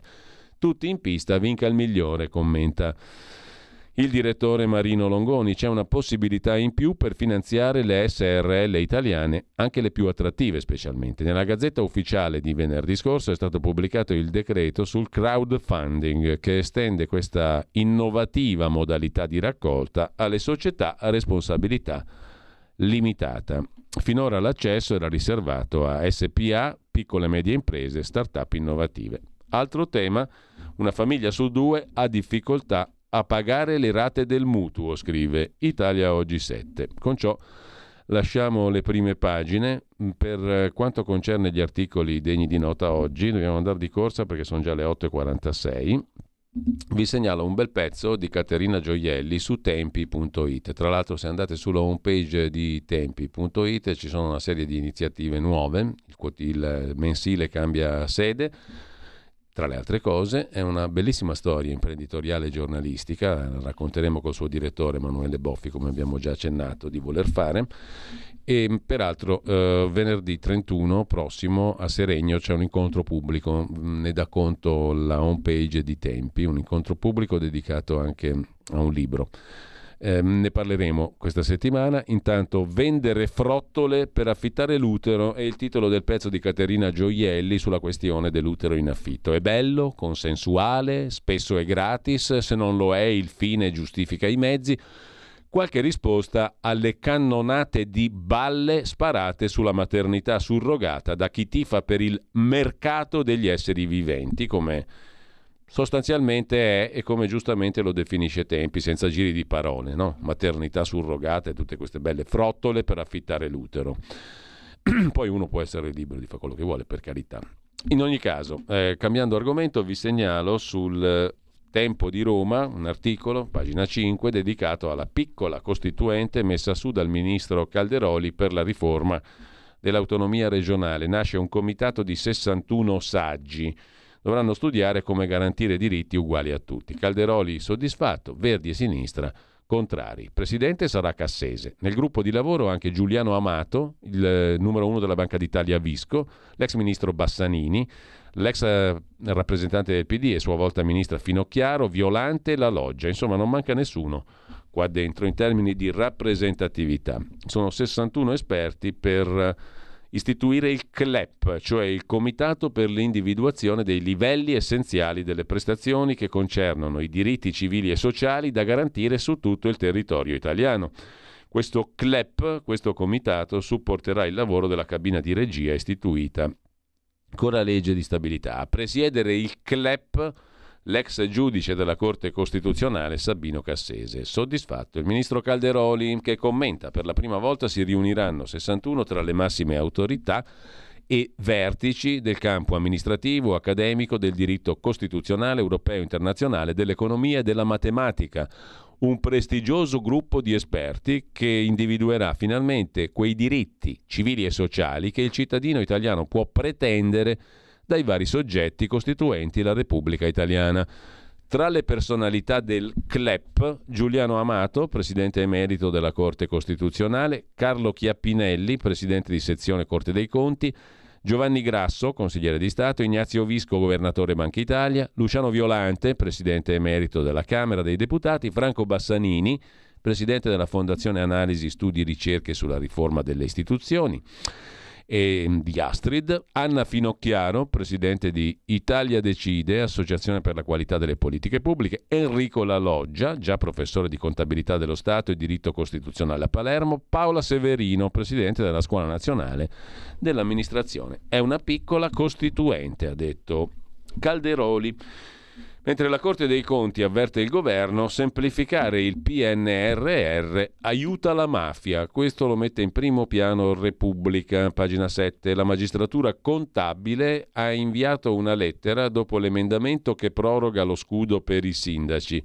La norma è stata studiata per accelerare i lavori, ma così crea impunità e non piace Neanche ai sindaci, scrive Repubblica. Parla Paola Briguori, Corte dei Conti, non ci sono mai state così tante risorse, chi le gestisce ne deve rispondere, così è difficile perseguire gli illeciti. Sulla questione del PNRR è pronto il nuovo codice degli appalti, scrive la stampa, la maggioranza si spacca sul 5G, gli edili contro la riforma il tetto alle frequenze 5G frena il piano da 2 miliardi. Il nuovo codice appalti, la legge sulla concorrenza, due provvedimenti che si incrociano col PNRR, fondamentali per la messa a terra, come dicono tutti ormai, dei progetti.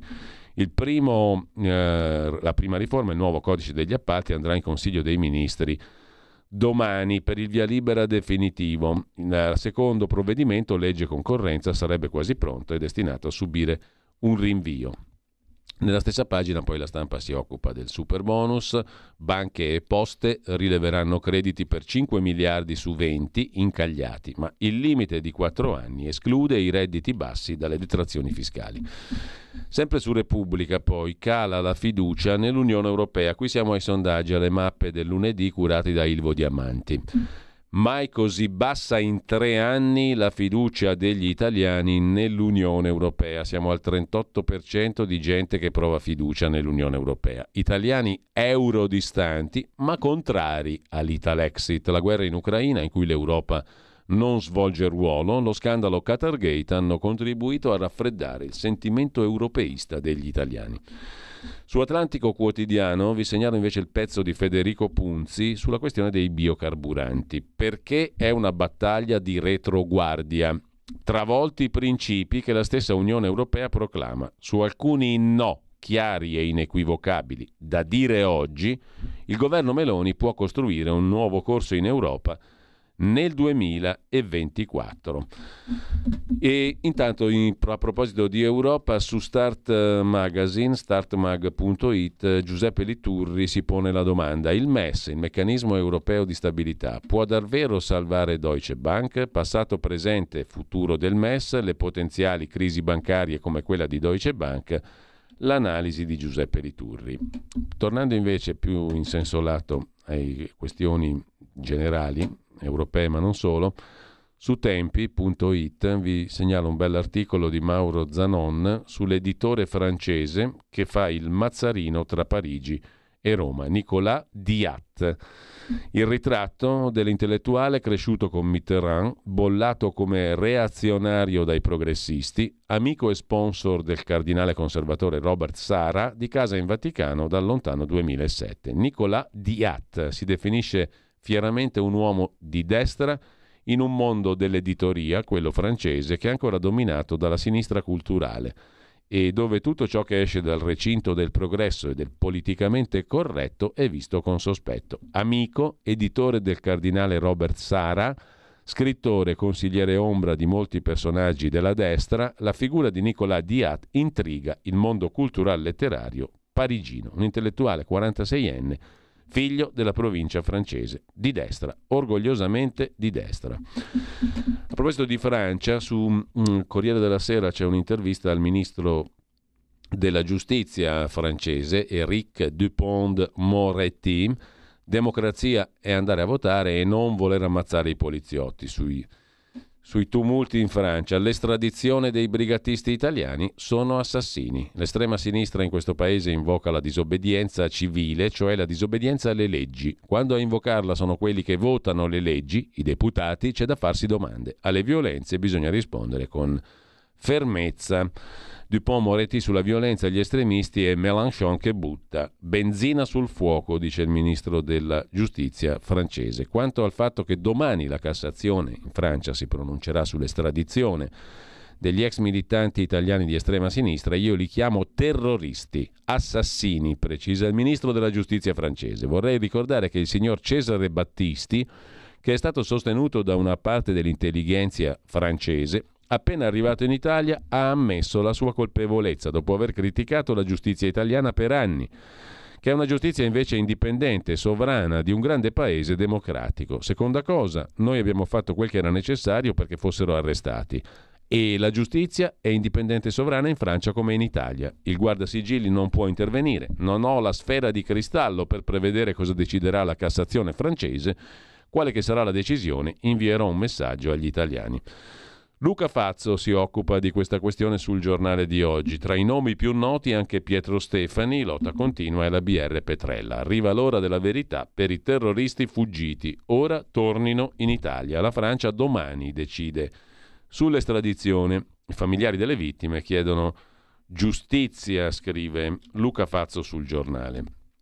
Tra gli altri articoli degni di nota vi segnalo L'articolo di Pierpaolo Sicco, torniamo su Atlantico Quotidiano, la società della sorveglianza dal grande fratello, dal Big Brother ai Big Data, nella società digitale il controllo è costante, ininterrotto, macroscopico e microscopico e diventa autocontrollo e autosfruttamento. Sul tema dell'intelligenza artificiale e della stupidità naturale riflette sempre su Atlantico Quotidiano Roberto Ezio Pozzo, non cadere nel tranello di ritenere che l'intelligenza artificiale possa in tutto e per tutto sostituirsi all'uomo, a cui è ancora riservato il privilegio del ragionamento, sottolinea Pozzo.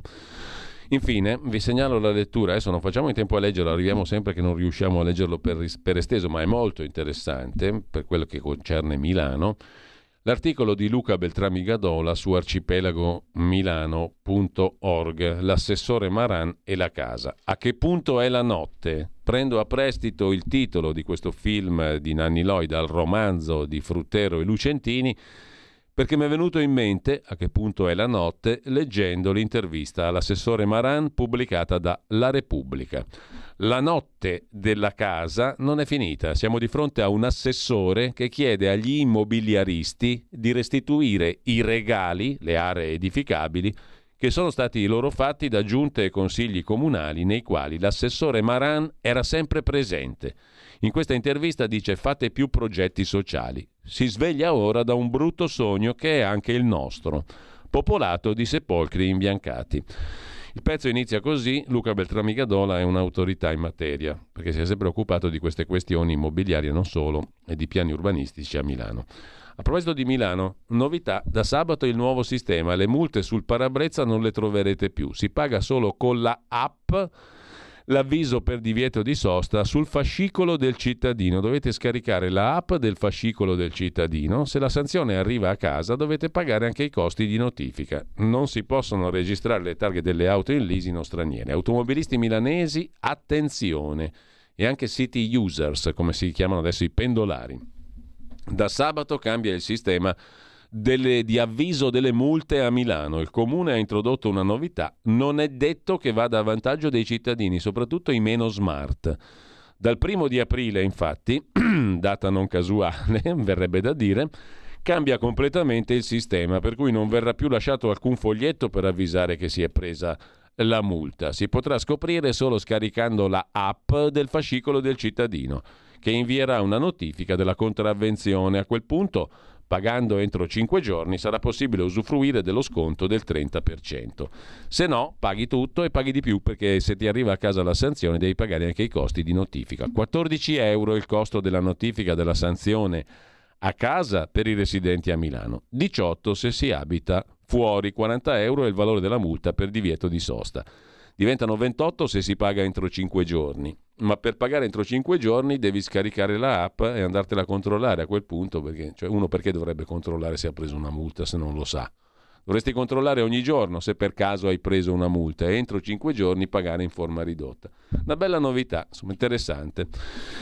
Vi segnalo infine, abbiamo parlato di autonomia, regioni a statuto speciale, il data room di Milena Gabanelli e Simona Ravizza sul Corriere della Sera, privilegi a spese di tutti, le regioni a statuto speciale trattengono le imposte, ma i costi per lo Stato non calano. È il modello a cui si ispira il disegno di legge sull'autonomia differenziata. C'è il rischio di frammentazione amministrativa e di cassa. Tanto per cambiare, insomma, l'autonomia è un pessimo affare, secondo il Corriere della Sera.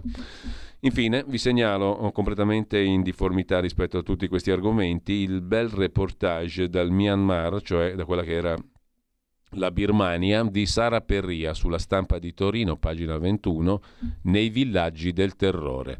Vite sospese appena oltre il confine thailandese, strade deserte, mercati vuoti, nessuno sorride. Il regime ci insegue, fingiamo di lavorare ai campi. Il primo febbraio del 2021 i militari hanno rovesciato un'altra volta il governo del premio Nobel per la pace a Aung San Suu Kyi, che aveva vinto le elezioni.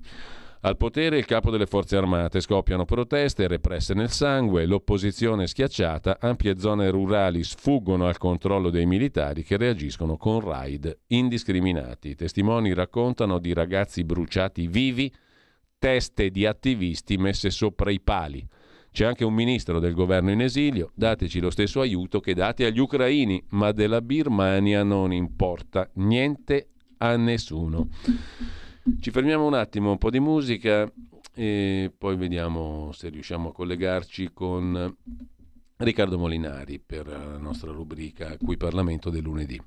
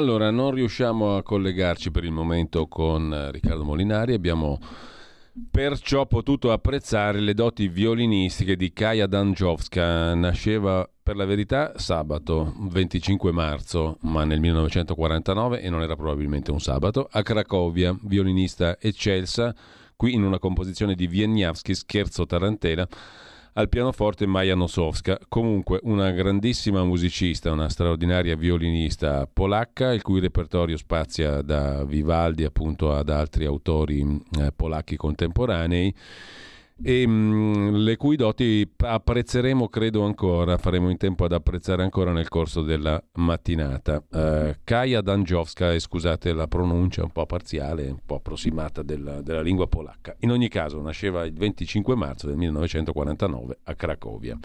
Detto questo, noi appunto mm, vediamo se riusciamo in eh, coda a collegarci mm, con Riccardo Molinari, ma credo sia occupato il suo telefono. Capitare, quindi uno sguardo lo diamo velocissimamente adesso all'agenzia sa in prima pagina Netanyahu verso lo stop alla riforma della giustizia. Il premier, eh, il premier israeliano ha parlato, anzi parlerà oggi alla nazione, secondo i media che citano fonti vicine al primo ministro israeliano, appunto Benjamin Netanyahu, il Premier potrebbe annunciare la sospensione della riforma giudiziaria assai contestata. La decisione è arrivata dopo la nottata di forti proteste in tutto il paese per il licenziamento del ministro della difesa Yoav Gallant, reo di aver chiesto il fermo della riforma.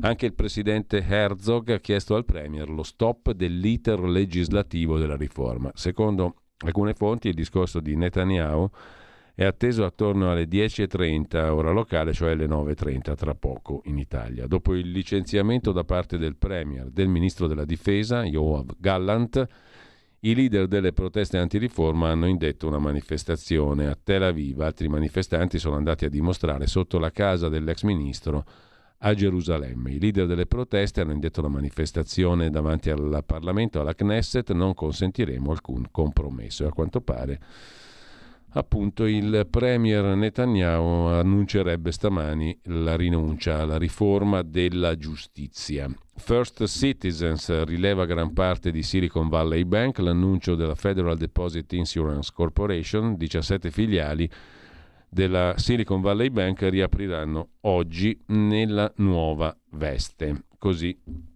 eh, titola in questo momento l'agenzia ANSA e poi il click day per i migranti sono attesi 82.700 e passa ingressi 705 per la precisione. Oggi il click day, l'arrivo in Italia eh, degli, con l'attesa eh, dell'arrivo in Italia degli 82.705 lavoratori extracomunitari previsti dal decreto flussi.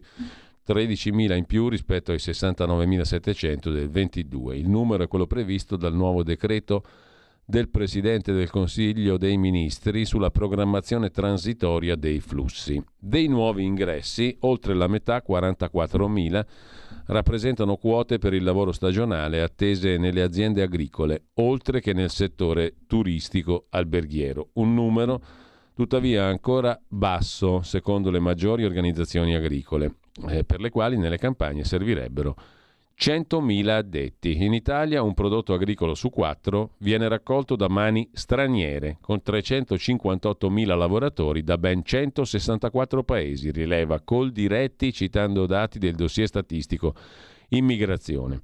Non esiste però attualmente una suddivisione delle quote di ingresso a livello territoriale. Sulla base delle esperienze degli ultimi anni, Coldiretti indica che le regioni in cui si concentreranno le richieste di ingresso sono le stesse nelle quali si concentrano le coltivazioni stagionali che richiedono un grande impegno di manodopera, fra queste il Trentino per la raccolta delle mele, il Veneto, ortaggi e fragole, il Friuli Venezia Giulia per la preparazione delle piantine di vite per i nuovi impianti, la Campania per la coltivazione del tabacco e del pomodoro per la trasformazione industriale. Anche Confagricoltura indica una crescita elevata della manodopera in agricoltura di origine extracomunitaria, che rappresenta il 70% circa dei lavoratori. Tra i paesi di provenienza predomina l'Africa. Marocco, Tunisia, Senegal, Nigeria, Mali rilevante anche la quota di manodopera non comunitaria dell'Est Europa, in particolare Albania, Macedonia e poi Asia con India e Pakistan. Sebbene gli arrivi quest'anno siano superiori a quelli del 22, secondo le organizzazioni agricole non sono sufficienti rispetto alla domanda. Nelle campagne sarebbero necessari almeno 100.000 giovani, dice il presidente della Coldiretti, Prandini. È una necessità da affrontare con un decreto flussi aggiuntivo, peraltro previsto dalla legge. 100.000 è anche la cifra indicata da Confagricoltura che chiede una revisione del decreto flussi e per cui l'aumento, malgrado l'aumento rispetto all'anno scorso delle quote, nelle aziende agricole mancheranno ancora lavoratori sufficienti per le operazioni tardo primaverili ed estive. Per il presidente di Confagricoltura Gian Santi occorre almeno il triplo di manodopera disponibile adeguatamente qualificata, considerando che si prevede un numero di domande superiore all'offerta. Così Così scrive l'agenzia ANSA in primo piano. A questo punto direi che ci godiamo ancora un po' di musica, di splendida musica nell'esecuzione del violinista di cui celebriamo la nascita, sebbene sia nata due giorni fa, il 25 marzo del 49 a Cracovia, Kaja Danciowska. Un altro brano, il concerto per violino e orchestra mm, KV207 di Mozart.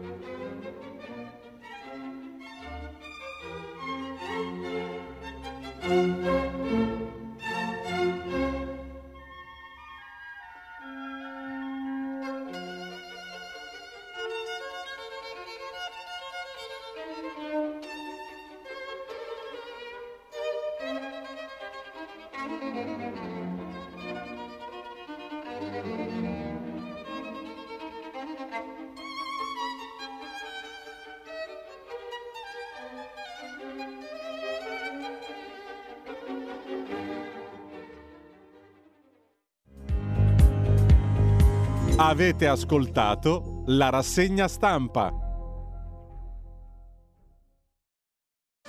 Un nuovo modo per sostenere la tua radio. Visita radiolibertà.net. Ti basta un clic e potrai versare il tuo contributo volontario direttamente online. Potrai donare con ogni tipo di carta di credito, anche prepagata. Ti aspettiamo online su radiolibertà.net. Sostieni la tua radio con il tuo contributo volontario. Radio Libertà. La tua radio. Diamo voce alla nostra gente.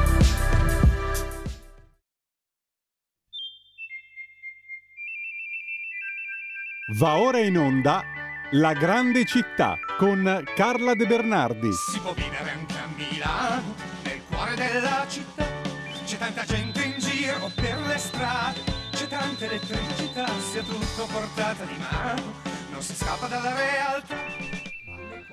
Storia di Milano, guida per curiosi e ficcanasi, edito da Iacabuca, è la nostra Bibbia per questa trasmissione del lunedì alle 9.15. Io saluto e mm, ringrazio Carla De Bernardi che dovrebbe già essere in collegamento con noi. Buongiorno Carla. Buongiorno Giulio, buongiorno a tutti. Mi sentite? Sì, un po' forse a scatti, però magari migliorerà nel corso della trasmissione il collegamento. Intanto sì. Eh, abbiamo ancora da spendere qualche parola, Carla, sulle cinque giornate di Milano, mm? eh, dal 18 al 22 di marzo del 1848. Qualcuno mi ha fatto notare nel frattempo che non è che hanno fatto proprio solo danni gli austriaci eh, nella dominazione milanese, anzi c'è una folta schiera come i borbonici al sud che di, di coloro che rimpiangono eh, il, eh, il, dominio austriaco sotto il profilo della civiltà pubblica, della riorganizzazione del territorio, delle tante cose fatte. Hm? Però noi parliamo di quei 4-5 giorni nei quali si confrontarono anche all'interno eh, dei, del movimenti di rivolta Posizioni molto interessanti, per esempio quella di Carlo Cattaneo, no? che era fautore di una libertà assoluta e anche di una visione federale che ha attraversato i decenni, è arrivata fino a noi, perché la visione federalista di Carlo Cattaneo è sempre stata stimolante per moltissimi, per tutto il corso del Novecento e fino ad oggi. Faremo un discorso troppo ampio, io ti lascio però subito la parola Carla perché tu ci devi parlare anche di un'altra cosa poco conosciuta e molto bella, il monumento che ricorda quelle cinque giornate in piazza Cinque Giornate appunto a Milano, no? monumento di Giuseppe Grandi. Sì, il tema di oggi è proprio il monumento di Giuseppe mm. Grandi. Ehm, adesso devo dirti una cosa, io sono per strada perché sì. alle nove e mezza ho una visita medica. Questo forse è il motivo per cui non si sente bene. No, adesso ti sentiamo, no, ti sentiamo bene per la verità, a dire il vero, quindi non c'è problema per il momento però alle nove, un paio di minuti prima delle nove e mezza io vi lascio perché alle nove e mezza ho questa visita medica. Bene. Quindi vi lascerò verso le 28. Perfetto, 28, perfetto. 9... chiudiamo due minuti in anticipo, va benissimo.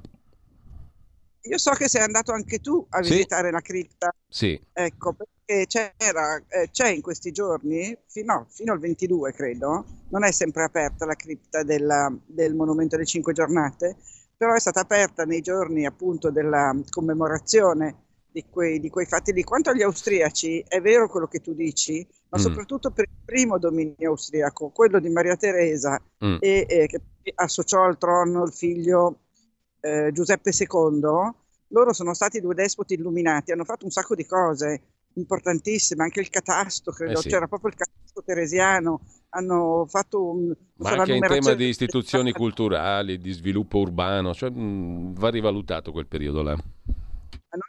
Diciamo che il Firmian, che era il governatore di Maria Teresa, fu quello che chiamò a, a Milano Mozart, no? che Mozart arrivò dodicenne a Milano col padre e ehm, abitò in San Marco e fu proprio il Firmian a volerlo.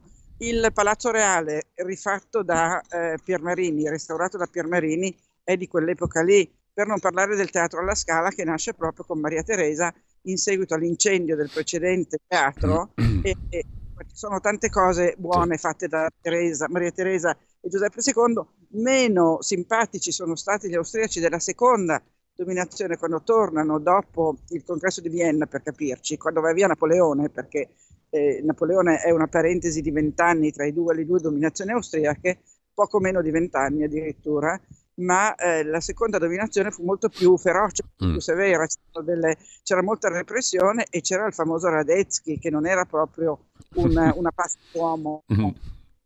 E, e, quindi eh, questo per quanto riguardano le osservazioni sì. che sono state correttamente fatte. Invece per quanto riguarda il monumento alle cinque giornate, il monumento alle cinque giornate venne fatto appunto per rievocare la, ehm, le, le, le gloriose eh, cinque giornate che liberarono ehm, la Lombardia e Milano dagli austriaci, ma soltanto per 160-170 giorni, perché poi quelli tornarono. Quindi fu una rivolta che ebbe un esito momentaneo, ma poi i, ehm, l'esercito austriaco tornò e, e fino, al, fino, a quando l'Italia, Milano scusami, non entra nel Regno d'Italia nel 61, Milano c'è ancora tra le scatole degli austriaci. Eh, come dicevi tu, giustamente, poi c'erano due fazioni, c'era quella di Cattaneo che voleva un certo tipo di eh, sviluppo della, de, nel senso federale della, della, della de, de, dell'Italia in generale e poi c'era invece un gruppo di più moderati che volevano semplicemente annettersi al Piemonte e ehm, lì c'è tutta, vabbè, questo ne parliamo un'altra volta, sì, tutta sì, la vicenda sì. appunto di Alberto, c'è la bella storia della, della, della bella Gino Gin, ve la racconto la prossima volta. La eh, Monumento alle Cinque Giornate eh, lo fece Giuseppe Grandi, che era il papà degli Scapigliati come eh, corrente artistica, il quale ci mise 13 anni a farlo, ma non riuscì a, vederlo, a vedere l'inaugurazione perché lui morì nel 94, quindi ehm, l'inaugurazione fu nel, nel 95, i primi mesi del 95, e quindi lui non vide la sua creatura, alla quale aveva lavorato tantissimo perché eh, per una serie di motivi. Da un lato perché lui voleva fare e non era possibile, oppure ci riusciva con molta fatica, un'unica fusione di tutto il blocco del, ehm, della, delle sculture e poi perché era un perfezionista, tant'è che fece arrivare da Hamburgo un leone, il leone Borleo, eh, e voleva un leone eh, veritiero, non voleva farlo su, sulle immagini, no? E, ehm, e, quindi, tra l'altro, si dice che a questo leone lui facesse dei grandi spetti perché era un leone dello zoo. Pacifico. E quindi era, era, era un po' rinco, si può dire. Chiamiamo pacifico per, per usare un eufemismo. Non era troppo, troppo vivace, diciamo. Esatto, un po' sorry. E, e si dice addirittura che lui lo izzasse con tutta una serie di dispetti per svegliarlo. Sembra che fecero persino un mistere per cui che, che il leone non gradì. Quanto all'aquila, perché c'è anche un'aquila nel monumento, la fece arrivare da Budapest. Allora lui costruisce questo monumento che gli viene commissionato dalla città di Milano, viene fatta anche una sottoscrizione fra i cittadini, ehm, costruisce questo monumento con un grande obelisco su cui scrivere tutti i nomi dei caduti, eh, che, eh, intorno al quale c'è un gruppo scultoreo di bronzo molto bello che poggia a sua volta su un grande basamento, è molto imponente. Queste eh, figure eh, femminili, più il leone Borleo e l'aquila, all'aquila non viene dato un nome, si chiama solo aquila, ehm, ehm, con, eh, circondano l'obelisco. Mi sembra che sia alto 23 metri, è possibile, eh? non mi ricordo esattamente. E, ehm, queste cinque figure femminili rappresentano ognuna una delle, delle cinque giornate. Per cui abbiamo una dea delle barricate che suona la, tromba, la campana, bellissima, si vede proprio una grande campana e questa dea delle barricate che sembra infilarsi addirittura nella campana e che ha una lunga treccia sulla schiena che sembra un serpente. E eh, si dice che questa ragazza, si sanno anche i nomi delle modelle che usò il Grandi, si dice che fosse Maria Torriani, anche se i nomi delle cinque ragazze che io ho trovato sul web e su eh, Wikipedia, che adesso vi dirò, eh, non corrispondono ai nomi che ho trovato da un'altra fonte.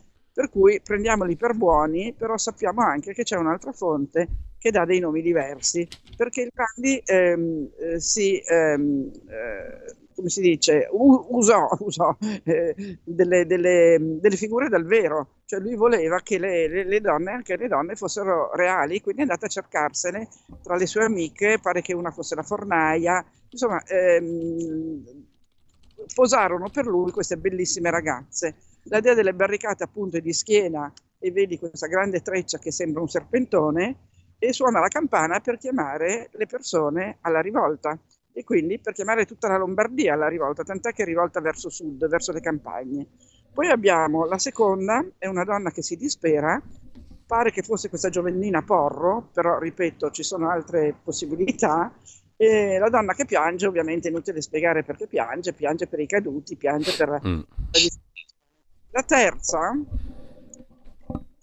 una eh, donna eh, molto, molto grande, molto maestosa, quasi michelangiolesca, e proprio col volto arrabbiato, furibondo, perché è la ribellione, è proprio la, la, la, la incarna la, ribellione degli austriaci.